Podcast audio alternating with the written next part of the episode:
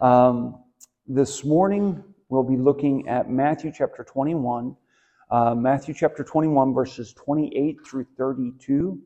And just to keep in mind as we go through this, um, the tactic that Jesus is using here uh, as he's confronting the religious leaders of the day in front of all the, the people, he's using a tactic that uh, was used against David. If you remember when David uh, was in sin with Bathsheba, and then Nathan comes to him and he says, There was this, this rich man and this poor man, and the rich man had lots of sheep, and the poor man had one little, little lamb. And the rich man took the little lamb, killed it, gave it to his friend, and you know, it just made David so mad. And then Nathan says those famous words, Thou art the man. And uh, that's where you have David confessing his sin and going on. But uh, here you have Jesus using the same tactic, telling a story to help the, the religious leaders of the day understand where they're really at here. So uh, let's go ahead and start reading in verse 28. Uh, Matthew chapter 21, verse 28, it says this But what think ye? A certain man had two sons, and he came to the first and said, Son, go work today in my vineyard. He answered and said, I will not. But afterwards he repented and went. And he came to the second and said likewise. And he answered and said, I go, sir, and, uh, and went not. Whither of them twain did the will of his father? They say unto him, the first, Jesus saith unto them, Verily I say unto you, that the publicans and harlots go into the kingdom of God before you. For John came unto you in the way of righteousness, and ye believed him not. But the publicans and harlots believed him. Ye that, uh, and ye, when ye had seen it, repented not afterwards, that ye might uh, believe him. So let's go to the Lord in prayer. Dear Father God, thank you so much for your word that you've given to us today.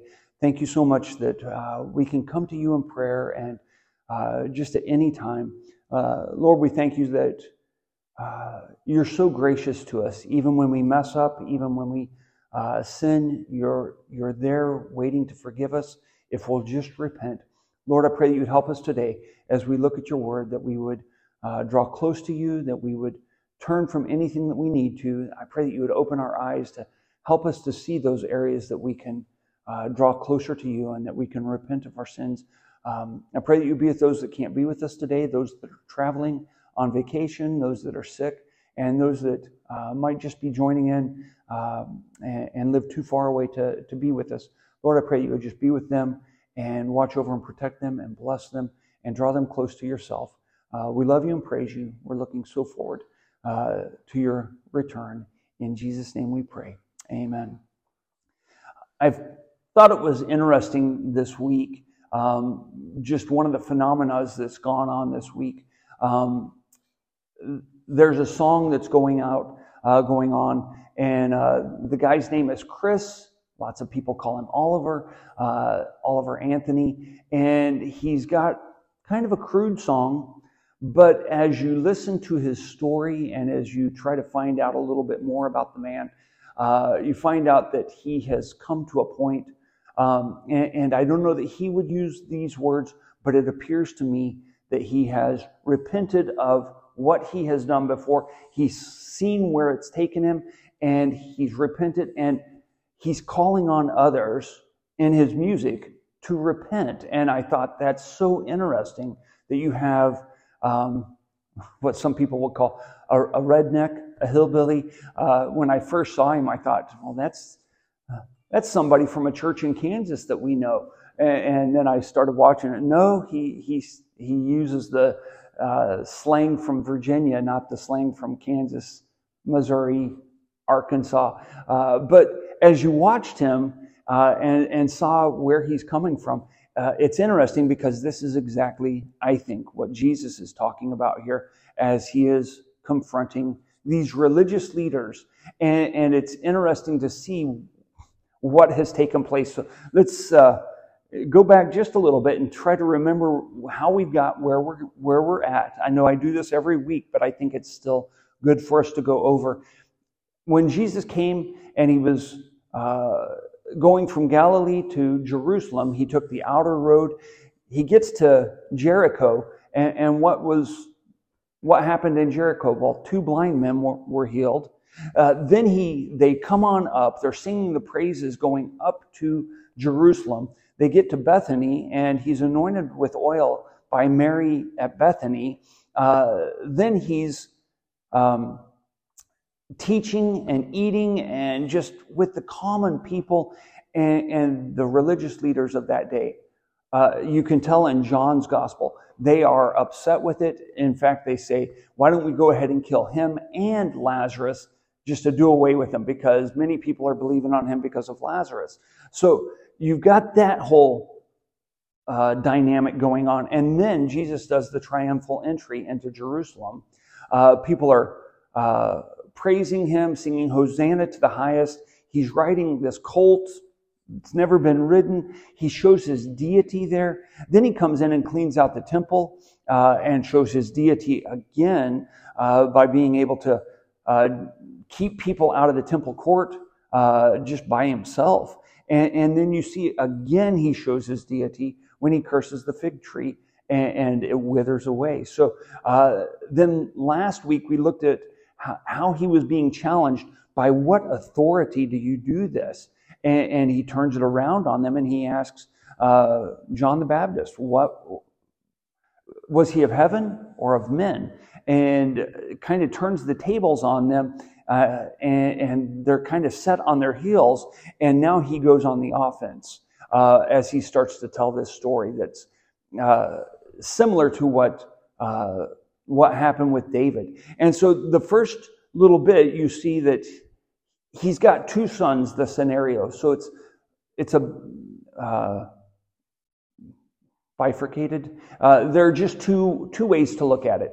And, and the first person that you've got there, this first son, lazy, not doing anything. And, and when he comes, he says, I want you to go work in my vineyard. I will not. Now, you hear those words and you think, that child, that son needs to be stoned. Uh, he should be taken out. And honestly, that's what the, the religious leaders of the day would have said. Because of the way he answered his father, he should have been stoned for being a lazy, no good son. And, and uh, they could have laid their hands on him and done away with him. And I'm sure that that's what the religious people are thinking. And, and, and Jesus goes on to say, He says, I will not. But afterwards, he goes into the field. What happened there? Well, his conscience got the better of him. His conscience starts working on him. Uh, and I'm sure that he's thinking to himself, I shouldn't even be allowed to be a son. Uh, it reminds me of the, the parable that Jesus tells in Luke chapter 15 uh, of the prodigal son and the son that stayed and worked but wouldn't come into the, the banquet when the prodigal son came back. And, and Jesus, he used this analogy of the two sons quite often. Uh, and, and it, it reminds me of the uh, just the the idea that has been put forward either you're going to sit on the throne of your heart or God is going to sit on the throne of your heart. Who are you going to allow to be in charge of it? Uh, one of the pastors, uh, old pastor that I heard uh, his message, uh, found it somewhere online, and I forget his name, but uh, he said, We need to repent in such a way that um, we need to not just turn over and, and let God steer our car and us sit in the passenger seat, uh, we probably need to get out and sit in the back seat. But then we would still be tempted to reach forward and grab the wheel from him. So what we need to do is get out of the car, open up the trunk, crawl into the trunk, and throw the keys out and pull the trunk down and just say, God, wherever you want to go, I'm here along for the ride. Um, but most of us don't do that. We grab the wheel, we want to take control of our lives.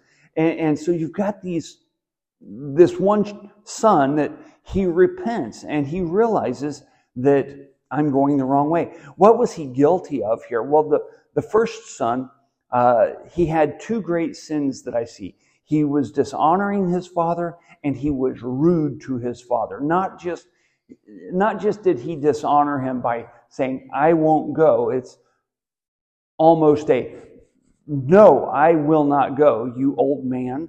Leave me alone. Let me do my own thing. And as we look at this, just the rudeness of the way that he responds. I can think in my own my own life, how was I rude to my parents sometimes? And how did they respond to me? Uh, I remember when I got saved, I've told this story before, but uh, it was Mother's Day 1980. And I remember thinking to myself after I had prayed and asked God to forgive me, I thought to myself, so what do I do now? And, and I thought, I was terrified because now I've got to go tell my mom, I'm sorry for being so dishonorable, uh, for being such a, a naughty boy, if you will, for, for being the way that I am. And, and I remember going out and telling her that on Mother's Day and thinking to myself, I'm going to go get a spanking right now. That's all there is to it. That's she's just going to take me out and take me to the truck and spank me. And uh, that's not at all what she did. She took me to herself. She gave me a hug, said, That's great. And, and so that's what often happens. It reminds me of uh, Ezekiel chapter 18. We won't read this right now, but Ezekiel chapter 18, uh, you have verses 21 through 24. It, it describes this relationship and it, it, it asks the question Does God have take pleasure in the death of the wicked? No, he doesn't. He loves to see them turn. So turn. And, and so his conscience got the better of him, this first son. Um, and, and, I wrote down here there is no p- pillow softer than a clear conscience. I think I got that saying right, didn't I, Daleen? There's no pillow softer than a clear conscience. Um, one of our professors in college used to say that before every test. And, and usually on the test, bonus points. What is my saying? There's no pillow softer than a clear conscience. Um, this young man didn't have a clear conscience. So he got up and he did what he was told to do. He showed his sorrow by doing what he knew his father wanted him to do. He didn't just go with fancy words, he did what he was supposed to do. The second son, uh, he had three great sins that I saw here. First, he dishonored his father. Uh, he was rude to his father, and he lacked the ability to judge himself. So, uh, those three things, he dishonored his father. What did his father say to him? Go and work in my field. And he said, I go. Now, it sounds uh, not, not just I go, but I go, sir. Have you ever been around, because of the circles that we run in, uh, we oftentimes are around a lot of homeschool kids. And, and it's interesting the way that some young people address adults. And we have just watched this over the years that uh, because of the way they play with our kids and whatnot, but uh, you'll have them come up to you and, yes, sir, yes, sir. And, and they're like that. And then you see them playing with the kids and they're rude to our kids or they are mean to our kids, and, but they put on this show up front of, yes, sir, yes, ma'am. And I would rather they not call me sir and treat my children with respect than to call me sir, treat me with respect, and treat my children in a wrong way. And, and that's kind of a, a joke among uh, homeschoolers that they're so respectful when they talk to you, but they're so awkward when they're around other kids, or they're so mean sometimes when they're around other kids. Well, that's what this kid was like. Um, this young man was very much like what you find in Exodus chapter 24, verse 7, uh, Joshua chapter 24, verse 24, uh, where he says, The covenant is put in front of you now. Now are you going to follow? And everybody says yes. And the very next thing, what do they do? Well, in Exodus, they build a golden calf. And, and in Joshua, You find Judges is right after that, and they turn away from God and start following Baal. So that's exactly what you have here. He said with his mouth one thing and did something totally di- different. Um, they thought that they were fine because they honored God, the people of his this day. And this young man thought that he was fine. I'm sure that he was thinking, yes, sir, I'll go do it as soon as I get done with da, da, da, da, da, whatever it is. Uh, yeah, I'll take care of it as soon as I get done playing my, my game. Or I'll do it as soon as I get done reading my book. Um, we've had both situations in our house where, um, you know, with our son, sometimes we tell him, take out the trash. Okay, I'll get it. And we come back down the next morning and trash is still there. What happened? Well, I got started playing the game and I totally forgot. Okay. You know, I've done the same exact thing. Uh, but then we had uh, one of our other daughters. Would you do the dishes or would you clean up the kitchen? Okay, I'll get to it. And it never got done. And what happened? Well, I got into my book and it was so good and I just lost track. And, you know, she would read a book. She would read books all night long and we'd catch her and we're like, okay, now we're going to have to take away your books. Oh, that we seem so cruel taking away her books that now I can't read my books. And she still loves to read her books like that, but it, it just, you tell them to do one thing and they say, yeah, I'll do it, and then they don't. Um, in reality, they dishonored their, he dishonored his father uh, because of his disobedience. Anytime we're disobedient, it's dishonoring to the father. And, and so they didn't realize all that they were doing wrong. Their disobedience was dishonor, their rudeness because they call him sir and didn't do what he told them to do. And then they lacked the ability to judge themselves. They lacked the ability to look at themselves. And I think that's why Christ pulls it back and he says, What do you think? Um, down in verse 31, he says, Whether of them twain did the will of his father. He puts it very plain of what needed to be done. Who did the will of the Father? And, and the answer was clear because they had both, they had all seen. And I'm sure everybody just yelled out, well, the first one did. And I'm sure that the people watching didn't quite get it until Jesus starts bringing it out. Um, he did this because it was obvious. Uh, for one, most of the time it is obvious to us. If we're the ones that are looking at the sin, it's obvious the other person is sinning. Uh, it reminds me in, in uh, Matthew chapter 7, uh, the Sermon on the Mount, you have Jesus saying, Judge not that ye be not judged. And then he goes on to say, uh, Take the, the beam out of your own eye before you take the speck out of someone else's. Why? Because it's easy for you to see the speck in someone else's eye. It's hard for you to see that blaring thing that's going on with yourself. Why is that? Well, because I'm most of the time looking at my wife. I'm looking at Daleen. And, and so I can see the flaws there, but I can't see where, oh no, I, I don't, I don't have myself put together the way I'm supposed to be. Uh, look at yourself in the mirror. So it was obvious though with this story what was going on. He then lets them see the uh, interpretation, what the interpretation was. Uh, who was the one that was important? He goes down to verse um, in, in verse 31. Verily I say unto you, the publicans and harlots go into the kingdom of God before you. What a hard saying for them. The, the tax collectors, the people that have been in blatant sin, the people that don't come to the temple, the people that aren't even allowed into the temple. And how often are we guilty of doing this? Of setting a standard and people feeling guilty or feeling uh, they don't want to come to church because I can't meet the standard, so I'm just not going to go at all. I think that's one of the good things about the online services. You know, you don't have to clean up before you watch online. Uh, at least do something, uh, but come and join in with us. But the publicans, the harlots, these people that had been in blatant sin, are going into the kingdom before you. And, and what must that have done to their hearts? It's like, that doesn't make sense to me. But what can we learn from this? Again, he, he takes this down to John the Baptist teaching.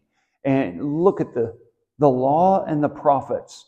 Uh, what did the law say? And this is not in my notes, but what did the law say? The law said, Love the Lord your God with all your heart, mind, soul, and strength. Love your neighbor as yourself. What did all the prophets say? Repent. Basically, that's what they were saying. So, what can we learn from this? Well, Jesus is making a great um, distinction about repentance and believing here. Uh, this is the one thing that really just stuck out to me as I was looking at this and finishing this up this morning. Um, he says down here in verse 32 For John came unto you in the way of righteousness, and ye believed him not. But the publicans and harlots believe him, and ye, and when and, and ye, when ye had seen it, repent not afterward that ye had, might believe him.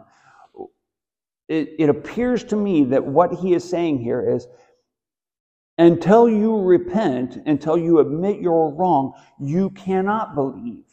You have to repent first and admit you're wrong before you can even turn to Christ. So that repentance, and he had already opened up their eyes so that they could see because he had been teaching to them.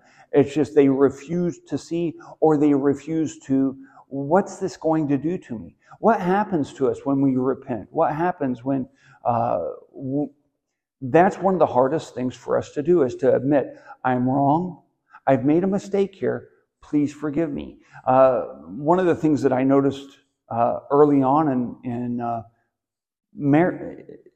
you know, Daleen and I, we've been married 29 years today. Uh, I mean, that's a long time for her to stick with me. 29 years. Uh, one of the first things that I learned, though, was uh, you need to be willing to say, I'm sorry, I've messed up, please forgive me. And then, you know, it, it, was easy to tell when I had done something wrong, but it was hard for me to tell what was it that I did wrong. Daleen would often ask when I would say, I'm sorry, what are you sorry for? I don't really know. that became a, a difficult thing because I'm not sure what I did that offended you, but I'm sure sorry that I did it. Whatever it was. Well, here with Christ, He makes it plain. What is it that we should repent of? Well, doing the will of the Father. What is the will of the Father?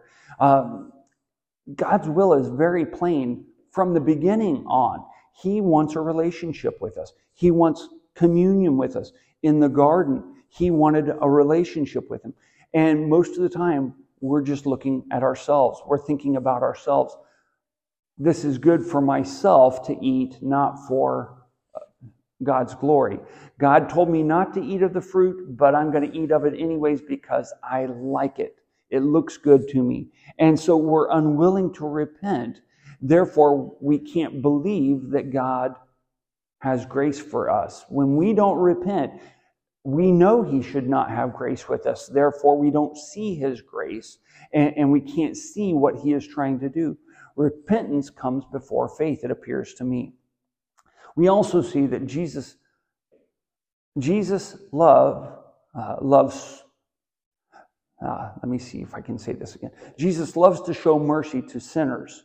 In Ezekiel chapter 18, verse 23, it says this Have I any pleasure at all that the wicked should die, saith the Lord, and not that he should return from his way and live? That's implied. I want the wicked person to return, to come back to me. God's mercy is so great, it's so much greater than our sin. And, and, so often we think our sin is so much greater than God's grace or his mercy for us. Um, we see with what Christ did how that God made a way so that we could be set free, so that we could go free. And, and in this whole passage here, Christ is setting this out for the publicans, so or for the the Pharisees and the priests and the ones that uh, that were rejecting him. This is what you've got to do. You've got to repent. You've got to turn away. And they still would not do it. It's so plain. I mean, how do you make this sermon any, any more plain? You've got to repent. Um, the last thing that I have here, and I know this has gone quickly, but the last thing that I see here, it pleases the Father. It pleased the Father to put our sin on Jesus so that we could be made right. In Isaiah chapter 53, uh, verses 10, it says this Yet it pleased the Lord to bruise him, he hath put him to grief. When thou shalt make his soul an offering for sin, he shall see his seed, he shall prolong his days, and the, ple- and the pleasure of the Lord shall prosper in his hand. When you read through Isaiah chapter 53, and see how that Christ was bruised for our iniquity. Uh, by his stripes we're healed. Uh, all we like sheep have gone astray. We have gone everyone to his own way. And I think this is the problem that you see with the, the Pharisees, the priests, the scribes, the different ones here. They thought in their own selves we're righteous. We're good. We're doing enough we, we don't have anything to repent of. And when I talk to people in our day and age now, uh, we come across people and it's always somebody else causing the problem. It's always someone else that needs to turn. And we are, we look at ourselves as being right. We look at ourselves as being, I haven't done anything wrong here. Why should I repent? And, and oftentimes we just don't see how that we should repent. The question I would ask then is Have we asked the Father? Where do I need to repent? What do I need to be doing differently? Well, back to the, he said, Go work in my vineyard. What is his field? What is his vineyard? Uh, his vineyard is all around us out here. It's the people gathering in into his vineyard or into his barn. Um, we're commanded to go out and preach the gospel to every creature. We're commanded to be a witness to everyone. Uh, we're commanded to be uh, light, uh, a bright and shining light in this wicked world that we're in. And how often are we shining for Him? Um, when you think about the, the little songs that we learned as kids, uh, just the, the simple little songs, This Little Light of Mine, I'm going to let it shine. Uh, you know, it was simple, it was easy, but there's so much importance in that song. We have a light. And, and back to the Sermon on the Mount, uh, Jesus said, Who puts a candle under a bushel? You put it on a candlestick that it gives light to the whole house. And so much of the time we're so ashamed because we don't want to offend anyone. We don't want to hurt someone's feelings. We don't want them to feel uncomfortable around us. But when we're glorifying the Father and they're not, they should feel uncomfortable because what's the Bible tell us to do? Provoke one another unto good works that we may glorify our Father which is in heaven. So, uh, in closing, as we finish this up, uh, looking at this parable, we'll get to the next one next week, but finishing up this parable, looking at it, which of the two sons? You have this rude son. I'm not doing anything. And then his conscience gets the better of him. Have you allowed your conscience to have free reign? Or do you have uh, what the Bible, what Paul talks about as a, a seared conscience? Something that you've said no too long. It might be important to just say, God, I might have done that. I don't see anywhere I need to repent. Can you please show me somewhere? Because who of us is perfect? Or are we like the second son? I'm doing it. I'm doing everything. Yes, sir, I go. Uh, I, I'm in a foreign land preaching. I'm doing everything. Am I really doing everything that God has told me to do? Um, we need to be very careful about that. And, and not just judge other people, but be willing to judge ourselves. Hold up the mirror of God's word to our lives so that we can see what we're doing are we doing right? Are we doing wrong? Where do we need to repent? It's a very simple concept. It's a very simple message. Repent. Jesus says in Luke chapter 13, verse 3 and 5, Except you repent, you shall all likewise perish. How many times through the Old Testament and then through the New Testament does God tell us, repent, repent, repent, repent? That's one of the main messages of the Bible. It's so simple, yet so much of the time we forget to do it. Except we repent, we shall all likewise perish. Let's go ahead and close in a word of prayer. Dear Father God, thank you so much for your word that you've given to us. Lord, we thank you for uh, just this simple little story that you told. Um, there's not a lot to it except you've got these two sons, and uh, Lord, each and every one of us, we are like one of those two. We're either obeying you and doing what you've told us to do, even though we've messed up along the way, or we think we're good enough the way we are. Lord, I pray you'd help us to examine ourselves, uh, help us not to uh, just assume that we're always in the right. Lord, we know we're not always in the right. Help us to follow after you. Help us to honor you with all that we say and do. Uh, we're looking so forward to your return. Help us to live that way. In Jesus' name we pray. Amen. Okay, I think we have one more song